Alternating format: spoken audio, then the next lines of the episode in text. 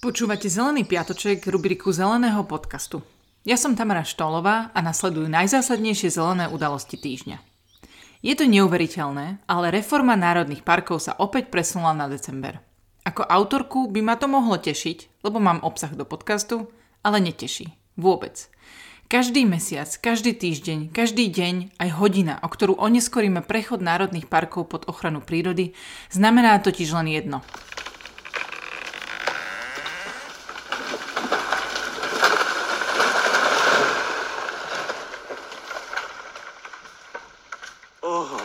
To bol pád krásneho majestátneho stromu nasledovaný veľavravným vzdychom muža, ktorý ho predčasne pripravil o život. Ja úprimne verím, že reforma nakoniec prejde, ale o to viac ma trápi, koľko divočiny dovtedy stratíme. V rukách to nemá nikto iný ako poslankyne a poslanci, ktorých sme si zvolili pred 2 rokmi. Že to nie je sranda ani recesia, na to prosím pamätajme, keď budeme nad urnami stáť opäť o 2 roky. Čakanie na hlasovanie o reforme nám skracovalo Ministerstvo pôdohospodárstva vtipom im vlastným. Ja by som si dovolil upriamiť vašu pozornosť na kocku, ktorá stojí po mojej ľavej ruke. Akú kocku, pýtate sa?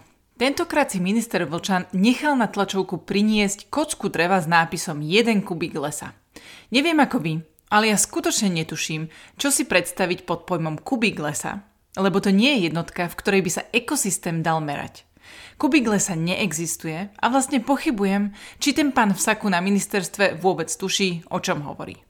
Na druhej strane nie je lepšieho dôkazu o tom, že lesy nepatria do rúk pôdohospodárstvu, pretože tam ho po každej stránke považujú len za drevo, ako sme si to ilustrovali už v Zelenom piatočku z minulého týždňa.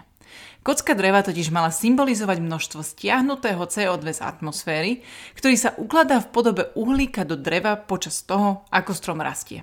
Čo tam potom, že do iných štruktúr, najmä pôdy, sa ho ukladá oveľa viac. Oni vedia svoje. Po vyhlásení sa okamžite spustila lavina kreativity, lebo čo už nám pri takejto absurdnosti ostáva, ak nie humor. A tak sa divoký kubík lesa akýmsi zázrakom podarilo zachytiť vo svojom prirodzenom habitate vo Vysokých Tatrách, padali aj úvahy o tom, ako na budúce znázornia kubík klímy a vznikol tzv. Vlčanov postulát, že čím viac budeme lesy rúbať, tým viac uhlíka zo vzduchu budú lesy viazať. Súhlas do určitej miery, zase je to taká polopravda. A amazonský prales, tak ten sa pred slovenskými lesníkmi môže len červenať.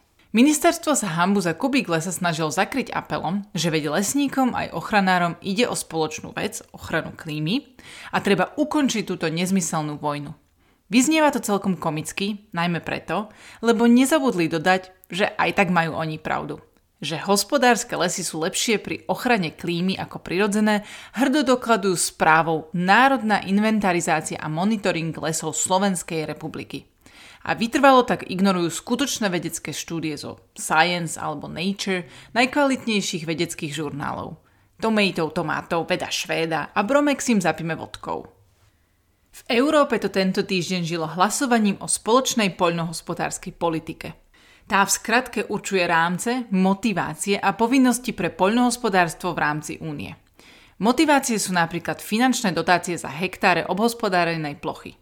Tie motivujú obrobiť každý meter pozemku, čo sa prejavuje napríklad rozorávaním remízok. Táto škodlivá prax je ďalej zhoršená tým, že pri priamych platbách nezáleží na spôsobe a výsledku obhospodárenia, čo vedie napríklad k problematickému mulčovaniu lúk. A z toho skutočne nie je žiaden osoch, len škoda. Žiadne potraviny, len lúka, na ktorej ostalo ticho. Prijatá reforma znamená ďalšie zhoršenie biodiverzity poľnohospodárskej krajiny, hrozbu pre dosiahnutie klimatických cieľov a podporu veľkovýrobcov na úkor malých farmárov. 17 000 je malých farmárov, 1500 je tých veľkých, 100 farmárov, 100 firiem poberá 75% dotácií. 100 firiem poberá 75% dotácií. Čie záujmy hájite? Prečo je reforma sklamaním? Napriek snahe na oko vyzerať zeleno, reforme chýbajú reálne ambície a systémové zmeny. Okrem toho, že veľké poľnohospodárske koncerny môžu naďalej čerpať obrovské verejné zdroje za ničenie životného prostredia, podporuje ďalšiu intenzifikáciu poľnohospodárstva a naopak nedostatočne motivuje ekologicky priaznivú prax. Napríklad na podporu biodiverzity prežitie živočíchov a rastlín, ktoré ohrozuje práve doterajšia intenzita poľnohospodárstva, by bolo potrebných vyčleniť aspoň 10% plochy tzv. Neproduktívnej. Toto opatrenie má za cieľ chrániť a obnoviť život v krajine a pri správnom nastavení by sa neprejavilo negatívne na výške poľnohospodárskej produkcie. Výsledok sa k optimu ani len nepribližuje, schválili sa nakoniec iba 4% takejto plochy.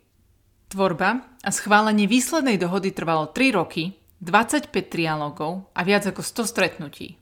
Forma spoločnej poľnohospodárskej politiky mala šancu pripomenúť a upevniť vzťahy medzi poľnohospodárstvom, potravinami, ľudským zdravím, ochranou biodiverzity a klímy. Zdravý život, a to doslova. Výsledkom je, bohužiaľ, len starý spôsob hospodárenia na trety na zeleno. Žijeme klimatickú a biodiverzitnú krízu. Reforma mala a mohla spraviť z poľnohospodárstva systém, ktorý nie je príčinou, ale riešením tejto krízy. Žiaľ, principiálne atribúty pre tento cieľ mi v reforme chýbajú. No a na záver si pripomeňme, že dnes je Black Friday. Zľavy už nejaký ten týždeň trvajú a nejaký ešte budú. Plynulo sa napojí Cyber Monday a predvianočné akcie.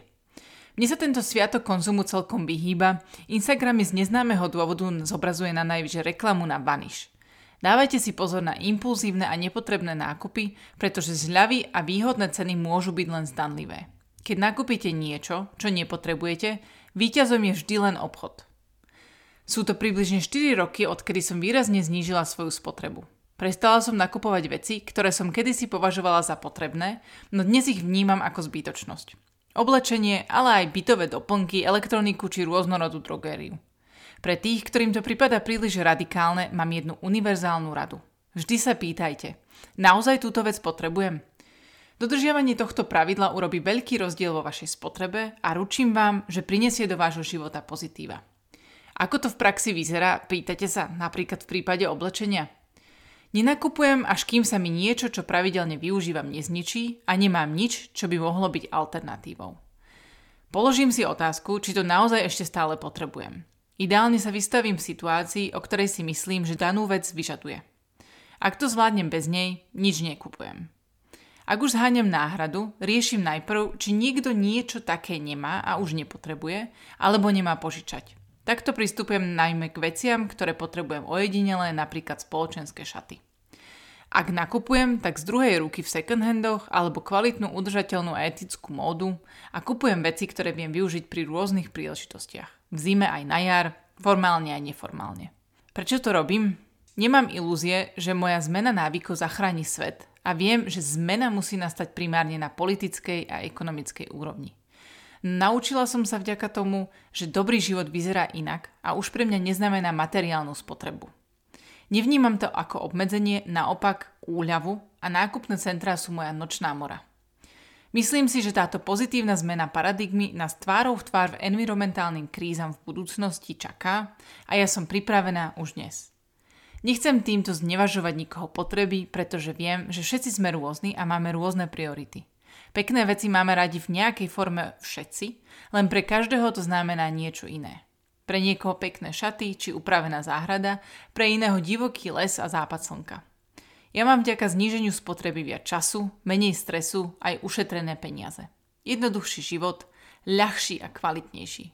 A nie je to práve to, čo si všetci želáme? To je na dnes všetko, užite si sneh, ktorý aspoň tu u nás na úpätí Malých Karpat napadol. Počúvali ste Zelený podcast a ja som Tamara Štolová.